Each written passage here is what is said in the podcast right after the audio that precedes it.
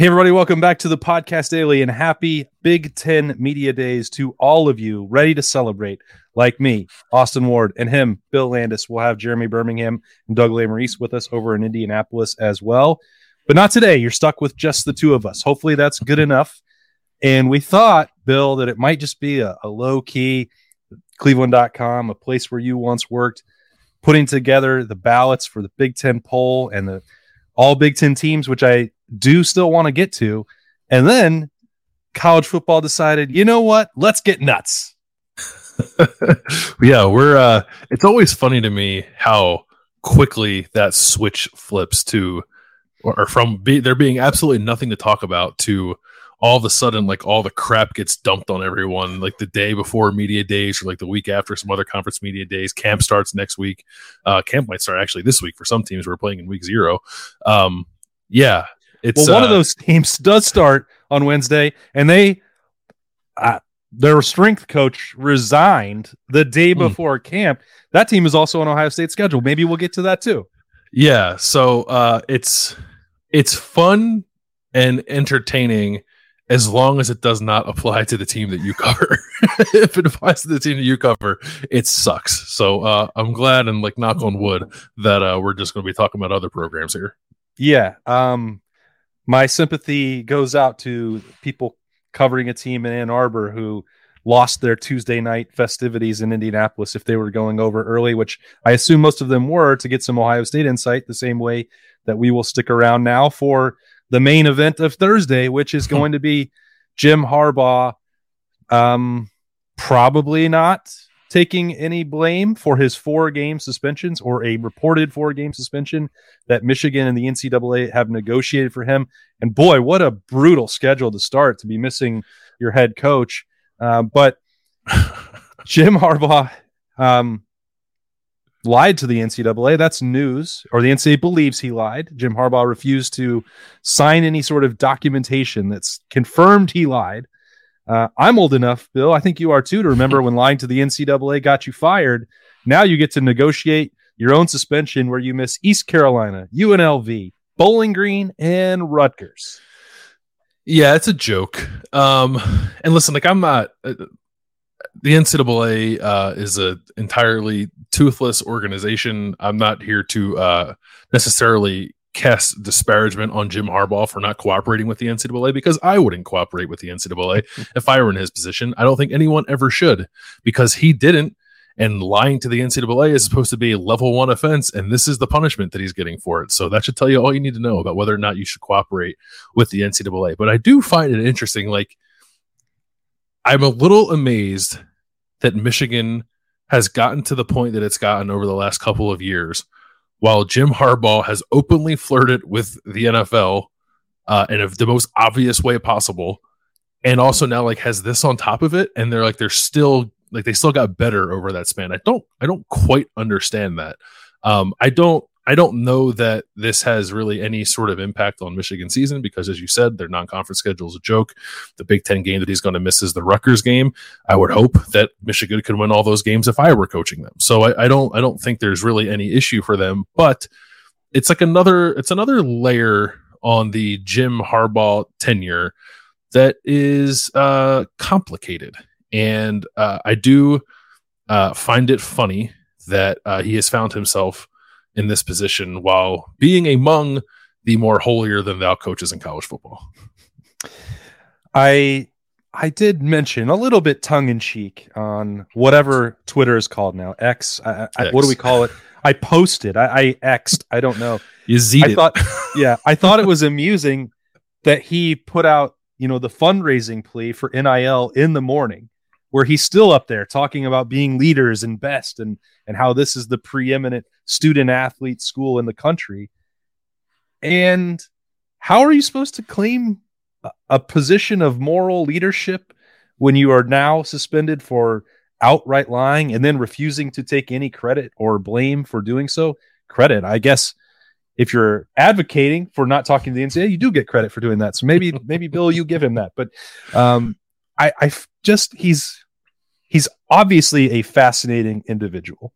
And two years ago, it was a lot easier for me to say, uh, or previously when I covered the Big Ten as a whole, how is this worth it for Michigan to let Jim Harbaugh run their program this way, embarrass them in certain ways when there's no return on the field and he's allowed to operate his kingdom however he sees fit? You can't make that claim now. I mean, he's got two Big Ten titles and back to back wins in the rivalry. So now you almost have to, if you're Michigan, I guess you throw up your hands and say, well, okay. I mean, this is what we're getting.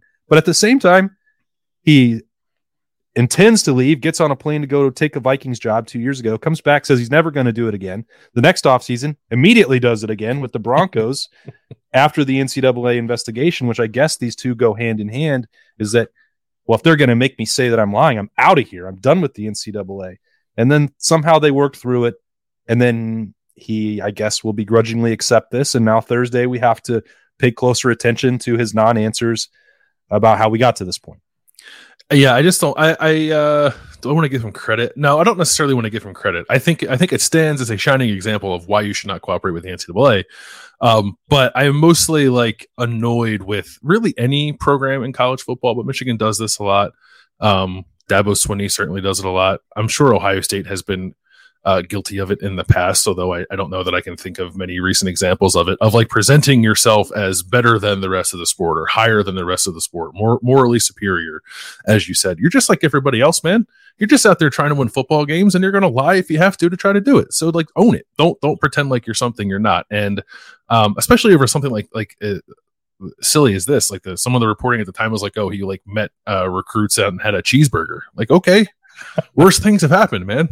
Uh, so I, I, just like lying about that and then like pretending he didn't lie about it and refu- like refusing to admit it. I'm sure he'll like as as best as he can cut, try to dodge it and and uh, shake off the culpability when we talk to him at Big Ten Media Days or attempt to talk to him at Big Ten Media Days. Um, I just find it all very phony. Um, I just wish like really everyone in college football would sort of like own the the hypocrisy at, at times because there's a lot of it going on here.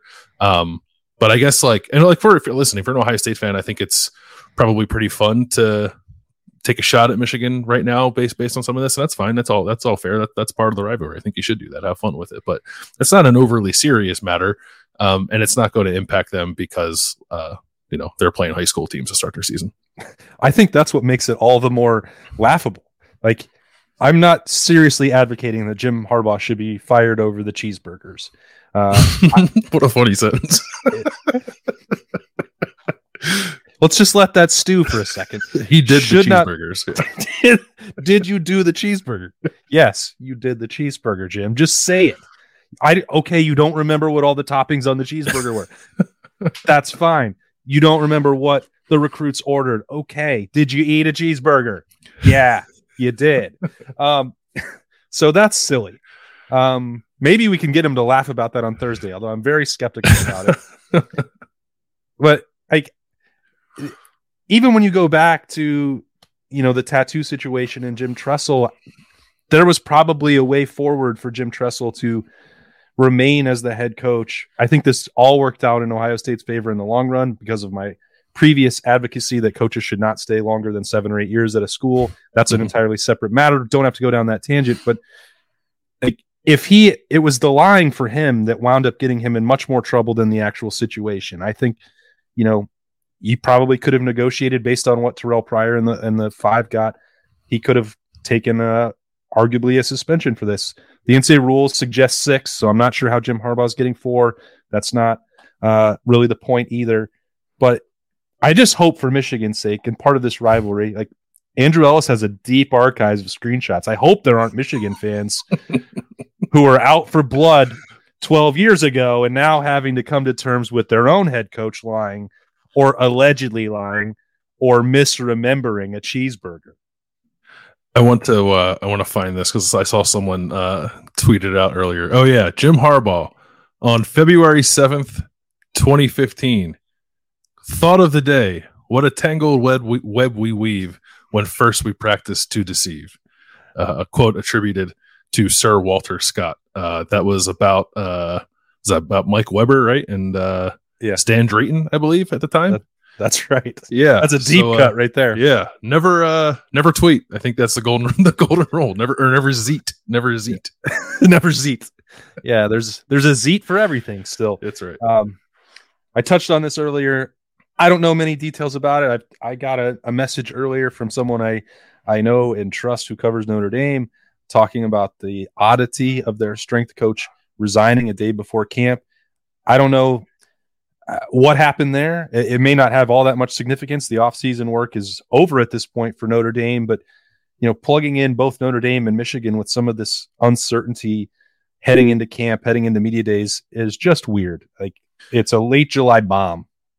Yeah, it is odd. Like that's I mean, we we know how important that position is for for any college program. Um without knowing the particulars just like on its face, it's very it's very odd to lose that position this time of year.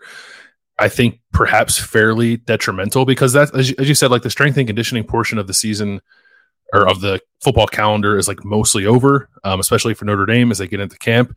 But I think that's a position like they still do that stuff throughout the year, but it's also a pretty important position for um, like camaraderie and, and making sure that that the the team is in the right headspace. I think maybe not always um, position position coaches are not always maybe the best people to to do that.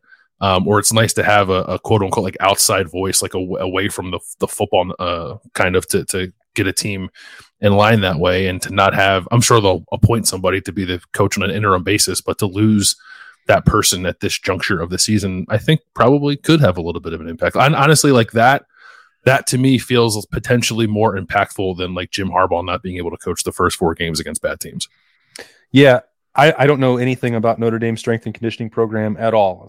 That's a great way to preface the statement. But I do know how Ohio State's operates, which is that Mickey Marotti and the strength staff spend way more time over the course of a year with the players, whether that's in the weight room, whether that's you know out on the field running, any of the drills, mat drills, all of that added up over the course of a year is hugely significant. So that's that's Mickey Marotti is the one who has his finger on the pulse of the roster and what each now, there may sometimes be disagreements. We talked with Josh Fryar and Cam Martinez last week as well.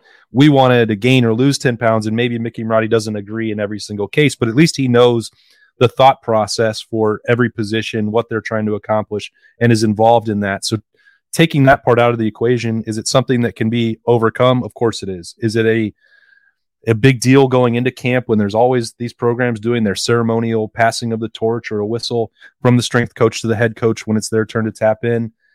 yeah, I mean, I think there's probably something to that. Is it going to translate to week four? Probably not. But uh, I don't think it's what Marcus Freeman wanted to be dealing with right now, no more than Jim Harbaugh wanted to have this suspension over his head heading into 2023 either. Yeah, and now I'm wondering, uh, like Marcus Freeman has a has a position to fill. So who on the Ohio State staff is he going to go after to fill it? well, the strength staff at Ohio State was already rated multiple times this offseason. So yeah, he's probably not got the deepest pool of candidates to pick from at this time. Um, but you know that he will be involved.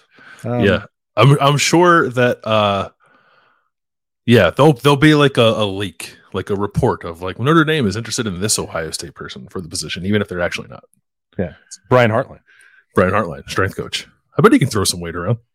Uh, I think so. Um, all right, so let's get into it for a couple minutes. Ohio State is not picked to win the Big Ten. I don't think that's a surprise. Fully expected that. I've said that was going to be coming for a long time. I don't, you know, it's a pick 'em according to the sports books.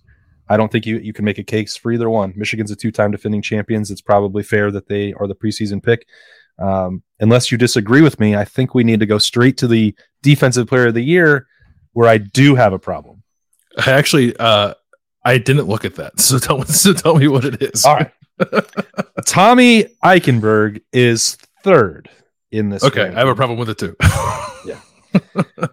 and if you are behind a defensive back from Iowa and a linebacker, defensive lineman, I'm not even sure. I don't know how these names emerged. They've got like no buzz as legitimate defensive player of the year candidates. They both finished one, two ahead of Tommy Eichenberg. Now, I suspect what happened, Bill, is that Tommy is third and JT Tuimoloau is fourth.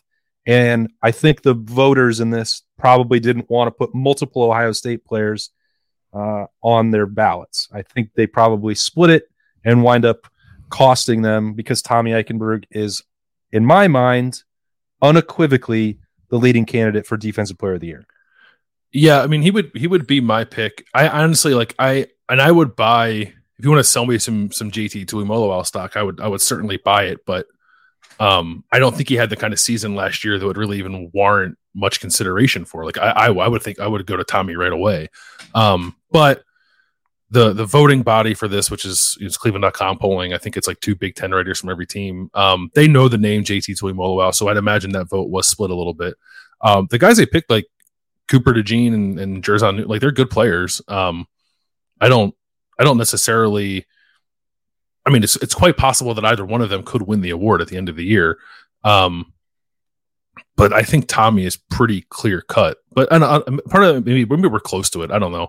I don't know if there was much appreciation for how good Tommy was last year outside of Columbus. Um, he was super productive. Like he should have been should have been an All American.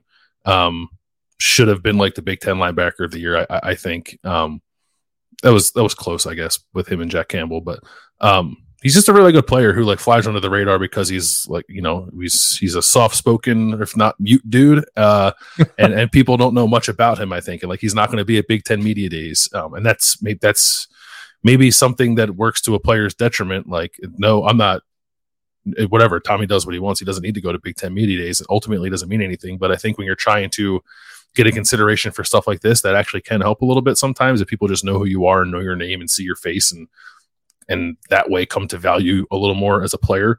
Um, but I would have picked him. Um, it is weird to see him third. I think he's the, the best returning linebacker in the Big Ten, um, among the best returning linebackers in the country, and and would have my vote for best returning defensive player in the conference. When I I wrote last week about some Ohio State players that I've heard maybe not enough about over the summer, and I, I changed some of the criteria across all four. Some was like some of them were guys who, you know, haven't made an impact yet, who who could. I threw Emeka in there because I didn't think he was getting as, enough credit next to Marvin. But I never thought I would have to include Tommy Eichenberg in that list. Mm-hmm. And and maybe maybe I'm wrong about that. Maybe what you said is correct that inside Columbus or around Columbus or in the Ohio State fan base, there's a a much larger appreciation for how good he was last year than there is nationally. I thought that he would go into this year, he'd be on every All American list, he would be on every. He's still going to be on all the preseason watch lists for, you know, uh, the Butkus Award, Lombardi, all the other defensive awards. He's going to be on that. Uh, and if he's not, then why are we even making watch lists at this point? But you know, and I thought that that would carry him to the acclaim he didn't receive last year last year's season was so good that he didn't even have to be as productive as he was a year ago to win those awards. He'd get them by default as sort of a career and name recognition, uh, you know, ballot. But I don't. Maybe that's not the case. Maybe there are still people who don't understand the level of impact he has on the Ohio State defense, or there are people that are holding the second half against Michigan or the fourth quarter against Georgia, continually against Ohio State, and maybe Tommy Eichenberg specifically. I, I don't know, but surely it's got to be one of those two things.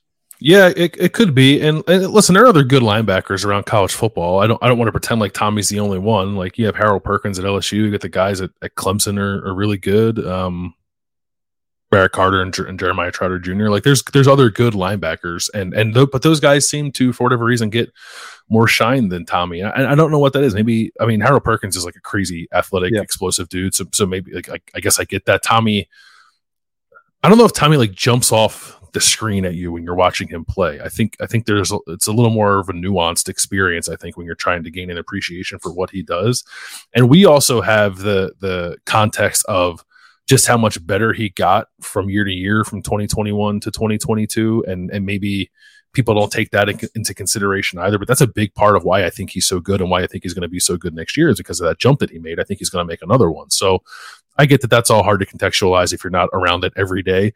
Um I guess my hope would be that if he's slated now in the preseason I, I think that's fine. That that ultimately doesn't mean much. Uh, I just hope it doesn't happen you know when it actually matters at the end of the year when awards are, are decided because if he if he has the kind of season that i think he's going to have then he will deservedly be in that conversation and i just hope he doesn't kind of get overlooked in the same way he did last year offensively by the way marvin harrison jr uh, was picked first place so good pick um, I don't know how much we need to pay attention to that. Probably not at all. I do appreciate Cleveland.com operating that uh, all of those ballots. It is truly bizarre that the Big Ten doesn't organize that amongst everyone who's going to Big Ten media days and giving you a full sample size of people that are covering the team, the team and the league and this beat. They are, to my knowledge, the only league that does not do it. And all you get once you show up are these completely worthless, wa- worthless watch lists of five players. Cool. Yeah, yeah, and it's also it's also they make you do five players from each division. So it's like you have to come up with five from the West. So good luck, I guess. Yeah. Sorry. We know all the good players play for Ohio State, Michigan, and Penn State. but can you name someone who plays for Nebraska for us, please? We got to spread uh, around the love. Tommie Frazier. That's right. Scott Frost. Scott um, Frost yeah. All right. Well, we are uh, already in Indianapolis, uh, as you can tell, and we are getting ready for Big Ten Media Days. We'll have uh, all the coverage that you can stand uh, on the podcast. The four of us will be over there, maybe even more than you can stand. Who knows? We'll see what happens. Uh, Ohio State does go on Wednesday. Ryan Day, uh, Cade Stover, Marvin Harrison Jr., and JT Tuimoloau uh, will be there. We'll get uh, as much coverage as we can for you. Uh, stay with us on the podcast daily. Thanks for joining us on this Wednesday. Happy Hump Day. That's Bill. I'm Austin. We'll talk to you later.